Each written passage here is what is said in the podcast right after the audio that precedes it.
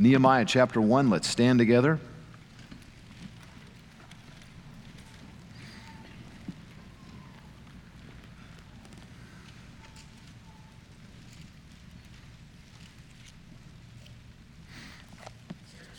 I'd like to speak briefly this morning on the subject of personal revival.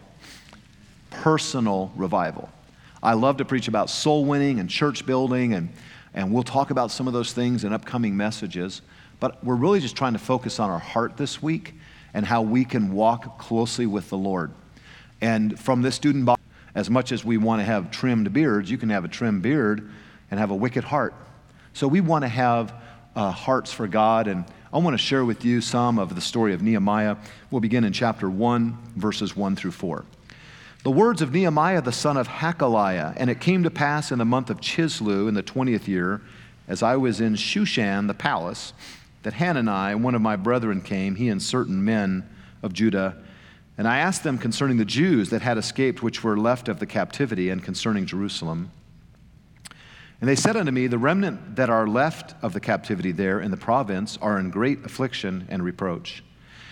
The wall of Jerusalem also is broken down, and the gates thereof are burned with fire. And it came to pass when I heard these words that I sat down and wept and mourned certain days and fasted and prayed before the God of heaven. Let us pray.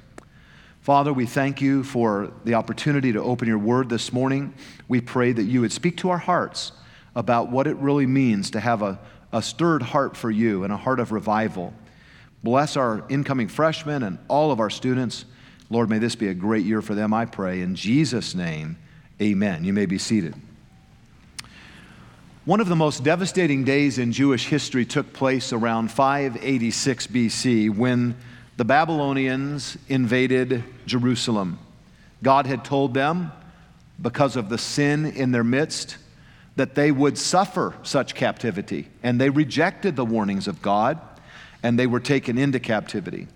About a hundred years after this, there was a small remnant of people that returned from Babylon to Jerusalem and began to work on the rebuilding of the temple.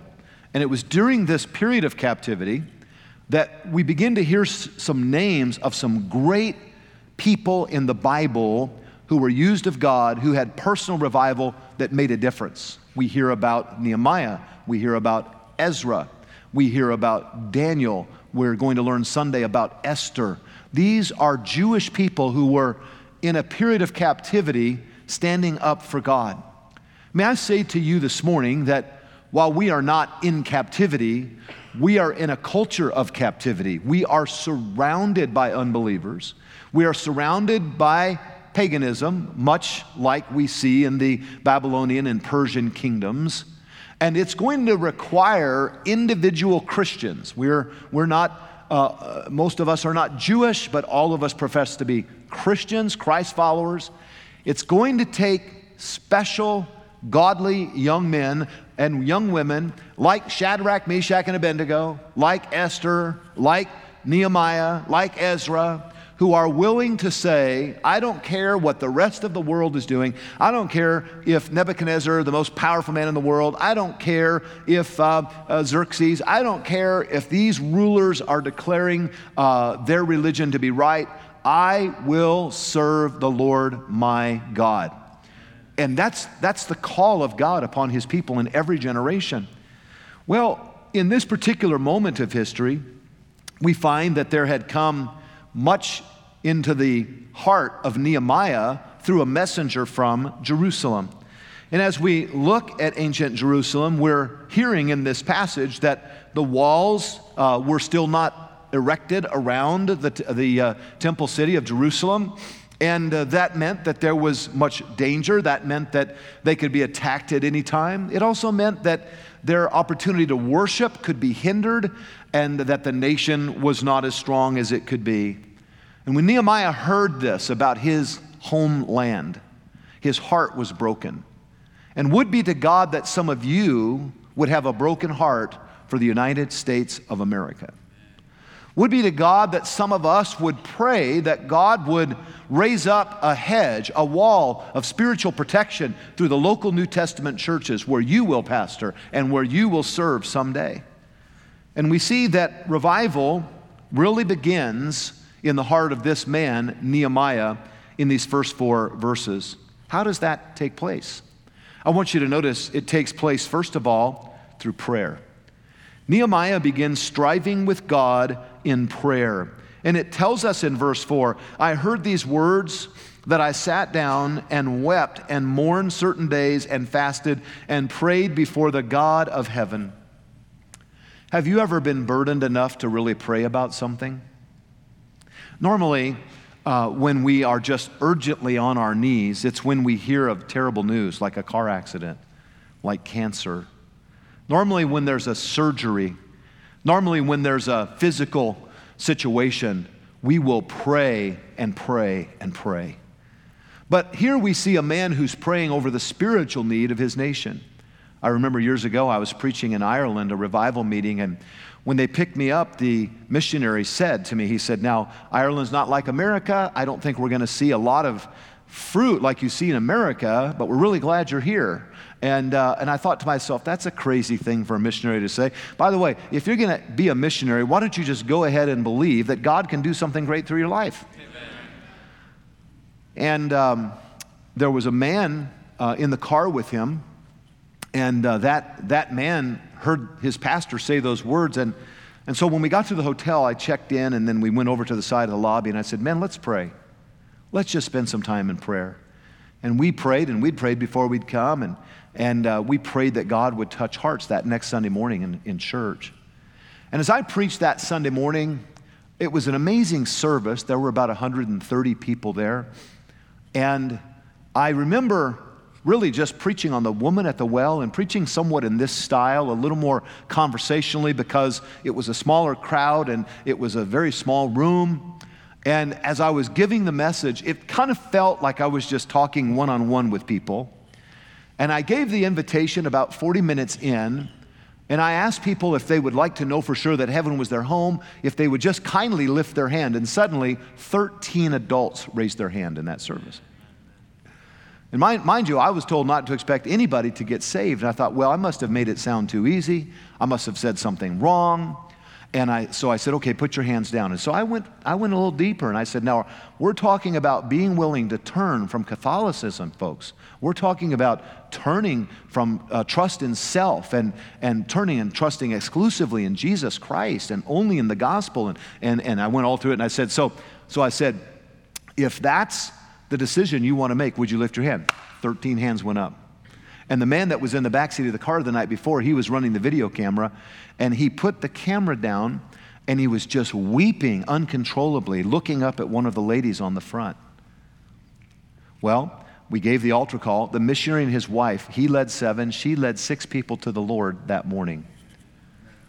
As I was walking out of the service, I got a text on my phone. My phone kind of vibrated there. And, and I opened it up, and it was one of the girls here at West Coast. And she said, Did my mom get saved? Did my mom get saved? And then I remembered, jet lag will kind of take your memory away a little bit. I remember that she had said, My dad is very faithful in the church, but my mom's not saved, and I'm praying that my mom will get saved. And I double checked the name and I texted her back. I said, Yes, your mom got saved. And she said, All the girls in my dorm got up at four o'clock this morning, and we prayed from four to six that my mom would get saved. I'm so glad my mom's saved. Has there ever been anything in your life that you wanted so much that you were willing to lose sleep to pray? You were willing to fast and pray? Revival begins with a passion, with a desire to see God work. Nehemiah wept and he prayed. For four months he prayed. He fasted. Jesus said in Mark 9 29, and he said unto them, This kind cometh about, uh, this kind can come for, forth by nothing but by prayer and by fasting. R.A. Torrey, who years ago founded a school that's now not uh, strong doctrinally as it once was, but a school called Biola. Biola stands for Bible Institute of Los Angeles. Used to meet in downtown Los Angeles. And R.A. Torrey wrote, We are too busy to pray, and so we are too busy to have power. We have a great deal of activity, but accomplish little, many services, but few results. Nehemiah's prayer began with a burden. Nehemiah's prayer burned with compassion. This wasn't just saying some words. Look at verse 6. He says to God, Let, let thine ear now be attentive and thine eyes open, that thou mayest hear the prayer of thy servant, which I pray before thee day and night for the children of Israel, thy servants, and confess the sins of the children of Israel, which we have sinned against thee. Both I and my father's house have sinned. Here is a man that has a burning heart of compassion and he has a burning heart of confession. God will not work mightily through your life if there's sin unconfessed. And I want to encourage you this semester to keep short accounts with God. If there's a thought that you have, or a deed that you've committed, or something that you've said that's ugly towards someone else, quickly repent of that. If you need to apologize to someone in the dorm, hey, there's nothing wrong with going to someone and saying, hey, Joe, I, kind of just brushed you off a minute ago, and the Holy Spirit convicted me. And I want to say, I'm sorry. Will you forgive me? Hey, I'm sorry. Will you forgive me? Let's say those words together. I'm sorry. Will you forgive me? By the way, how many of you are thankful that God is always ready to forgive you? Amen. He's faithful and just to forgive us, and He'll forgive you. But we must understand that revival starts with a striving in prayer before a holy God. We could develop that further, but you see it in the text. Notice, secondly, revival starts when we purpose to see God, when we purpose for revival. You see, prayer really set the direction for Nehemiah's purpose in life. That's why I love the missionary prayer band here at West Coast Baptist College. Because as we pray for other nations and peoples, many times the Lord uses prayer to set the direction. Many times we say, Well, I don't know where I'm supposed to go. Should I be a missionary, a pastor, a pastor's wife, an educator? I don't know. But you know, through prayer, God begins to develop. And as Nehemiah was praying and as Nehemiah was experiencing revival, suddenly God said, Thou art the man. You're the one that I'm going to use to help meet this need. I was over in the country of Dubai this summer. And uh, we had preached a wonderful meeting in Egypt I want to tell you about later, and we're putting together a film you'll see at Spiritual Leadership Conference.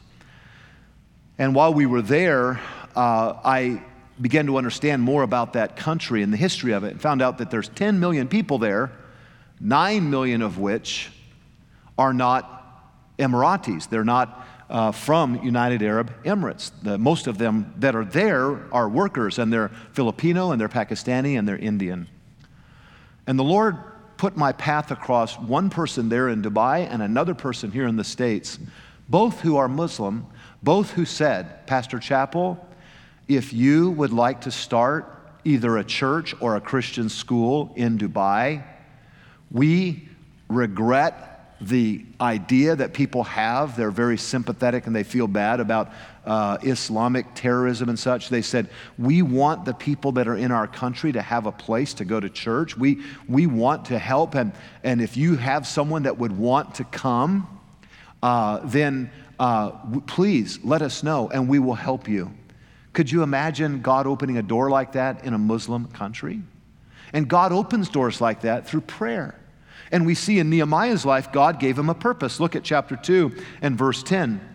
It says, When Sanballat the Horonite and Tobiah the servant, the Ammonite, heard it, it grieved them exceedingly. Notice this phrase that there came a man to seek the welfare of the children of Israel. This was Nehemiah's purpose statement. He came to seek the welfare of the children of Israel. And we need men today who will go to cities all around this world to seek the spiritual welfare of the people in that city. I'm not talking about passing out food stamps and birth control. I'm talking about passing out the gospel. That's what I'm talking about. And as you pray, God begins to move on your heart and He gives you a purpose for your life. And we see that this was a very personal purpose. Notice in verse 17 of chapter 2, the Bible says, Then said I unto them, Ye see the distress that we are in, speaking to the men that were with him as they were inspecting the walls. He said, You see how Jerusalem lieth waste, and the gates thereof are burned with fire. Come, let us build up the wall of Jerusalem, that we be no more a reproach. In other words, he owned this vision. He said, This is what God wants us to do. And he began to recruit others to do this with him. I remember when I was in Bible college, there was an opportunity to preach in the lower desert out way past Palm Springs. And, and so I went out and preached. And, and uh, I think we had five ladies that first morning, and I had the time of my life. I preached on Noah, the antediluvian society, uh, all about the flood, all about God's grace. And the whole message lasted eight minutes. Eight minutes. That's as long as I could go in preaching uh, on the subject. Sometimes Mrs. Chappell says to me on Sunday afternoons, Why don't you preach that message about Noah? That's a really good message. I love that message. And I don't know if she loved the message or just wants me to keep it short. I never can tell what she's telling me. But as I went out there, they asked me after I preached that message if I'd come back the next Sunday. And same thing, I didn't know if it was a good message or they just liked that it was so short. I was so nervous, that's as long as I could go. They had me out the next week and I preached about 15 minutes the next week. And, and then we went out the next week on Saturday and went soul winning. Pretty soon I started getting guys from the dorm to go with me. And we all went soul winning on Saturday. And then we went out and some of them sang and, and, and we preached. And you know, when you're burning on a fire for God and He's giving you a direction, you want to get other people involved with you serving the Lord. And that's what's going to be great about bus routes and Sunday school classes. And don't just take it as Christian duty, but take it as an opportunity to influence people's lives. And that's what Nehemiah says in chapter 2 and verse 17. He says, Hey, I want to be a part of this. I want you to share in this with me. He shared that great opportunity with them. He felt it was a God honoring opportunity. You see, prayer always develops purpose for your life. But not only did Nehemiah have prayer, not only did Nehemiah develop a purpose for his life from that prayer, but I want you to notice, thirdly, that Nehemiah, through this personal revival, developed a persistency for the Lord. He developed a spiritual persistency. Now, I'm going to tell you something about Bible college and about life and ministry. We can come alongside of you and we can encourage you and we can have games and we have some fun food and we can prop you up, kind of like a youth activity or a teen camp.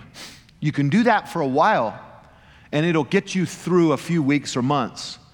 But the people that will be here next year and the people that will walk across this platform and graduate and go to the ministry are the people who learn how to get with God and get a purpose from God and never give up on that purpose.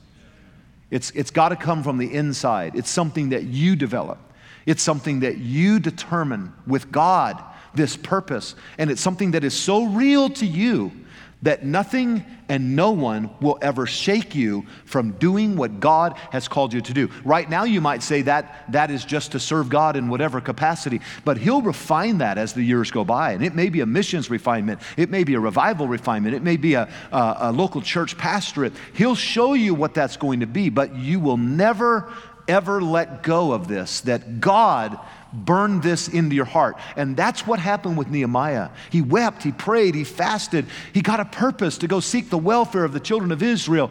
And notice what happens, though, in chapter 6 as we close this morning. Notice chapter 6, verse 1. And it came to pass when Sanballat and Tobiah and Geshem the Arabian and the rest of our enemies heard that I had builded the wall that there was no breach left therein, though at the time I had not set up the doors upon the gates. That Sanballat and Geshem sent unto me, saying, Come, let us meet together in some one of the villages in the plain of Ono. But they sought to do me mischief. Now, think about Sanballat and Tobiah for a moment. And I want you to listen very, very carefully now, these last few minutes because you are going to have Sanballat and Tobiahs in your life. Well, what kind of people are these? Look at chapter 2 and verse 19.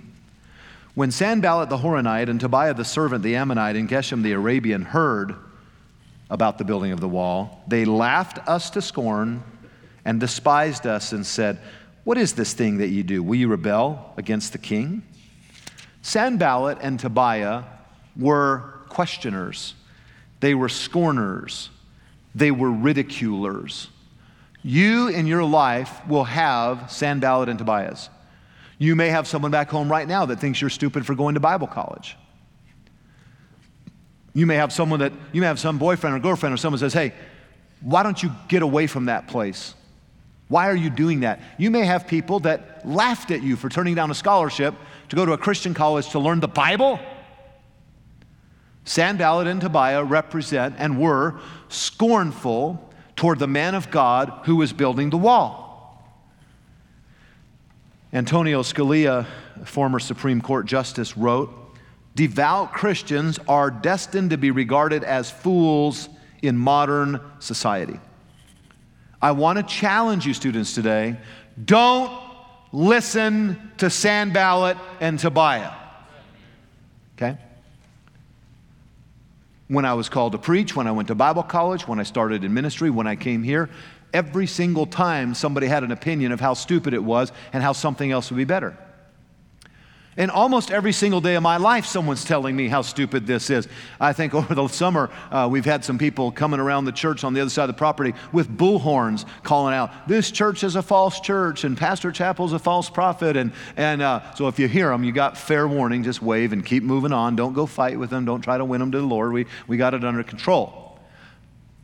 But my point is, we have always had Sanballat and Tobiahs. You will always have Sanballat and Tobiah. And they want to do one thing they want to get you off the wall. Now, your wall is ministry training, and your wall is serving, and your wall is soul winning. And most of the Sanballats and Tobiah that are either back home or at some other more liberal college, most of them see a red hot fire in you that convicts them and it bothers them that you want to be one of these soul winning Baptists. They would feel more comfortable about their miserable self if you got off the wall. Somebody understand what I'm saying? But that's all that Sanballat and Tobiah ever want to do. They want to get you off the wall. But Nehemiah was persistent when ridiculed. Because back in Shushan the palace, for four months, he bathed this thing in prayer. And God had given him this purpose. This purpose was not from his mother or father or something that he was doing for his ego. This was a God given purpose. And never doubt in the night what God gives you in the light. And if God, in the light of his word, at a teen camp or a school chapel or church service, touch your heart for ministry, then never let Sanballat and Tobiah get you off the wall of doing what you're supposed to do. Notice in chapter 4 and verse number 10. And Judah, the strength of the and Judah said, The strength of the bearers of the burdens is decayed, and there is much rubbish, so that we are not able to build the wall. Here's the mighty tribe of Judah, and they're complaining about the work. And and our adversaries said, They shall not know, neither see, till we come in the midst among them and slay them and cause the work to cease. That's what adversaries say. They try to intimidate, they try to make you feel like they're going to shut you down. Verse 12 And it came to pass that when the Jews which dwelt by them came, they said unto us ten times, From all places whence you shall return unto us, they will be upon you, the enemy. Therefore said I in the lower places, behind the wall, and on the higher places, I even set the people after their families with their swords, their spears, and their bows. And I looked and rose up and said unto the nobles, the rulers, the rest of the people, Be not afraid of them. Remember the Lord, which is great and terrible. Fight for your brethren, your sons, and your daughters, your wives, and your houses. Here we see that though the people were discouraged, Nehemiah said, Look, I want you to have a trowel in one hand building the wall. I want you to have a sword in the other hand ready to fight the enemy. But whatever you do, don't get off the wall and there will be the Sanballats and Tobiahs and the enemies and the discouragers and the naysayers. They're going to want to get you out of college. They'd rather see you doing physical therapy in some community college than studying the gospel of Jesus Christ in a Bible college. They're going to do everything they can to show you some other path. Somebody in this room has got to have enough grit spiritually and determination and calling upon their life to say, I would never do something else when God Himself has called me to give my life to Him. I would never step down from preaching the gospel to be the president of the United States of America. There's a high and holy calling to serving the Lord Jesus Christ. And I want you to see as we close what Nehemiah said to these people, chapter 6 and verse 3. And I want you to read it with me. Nehemiah 6 3.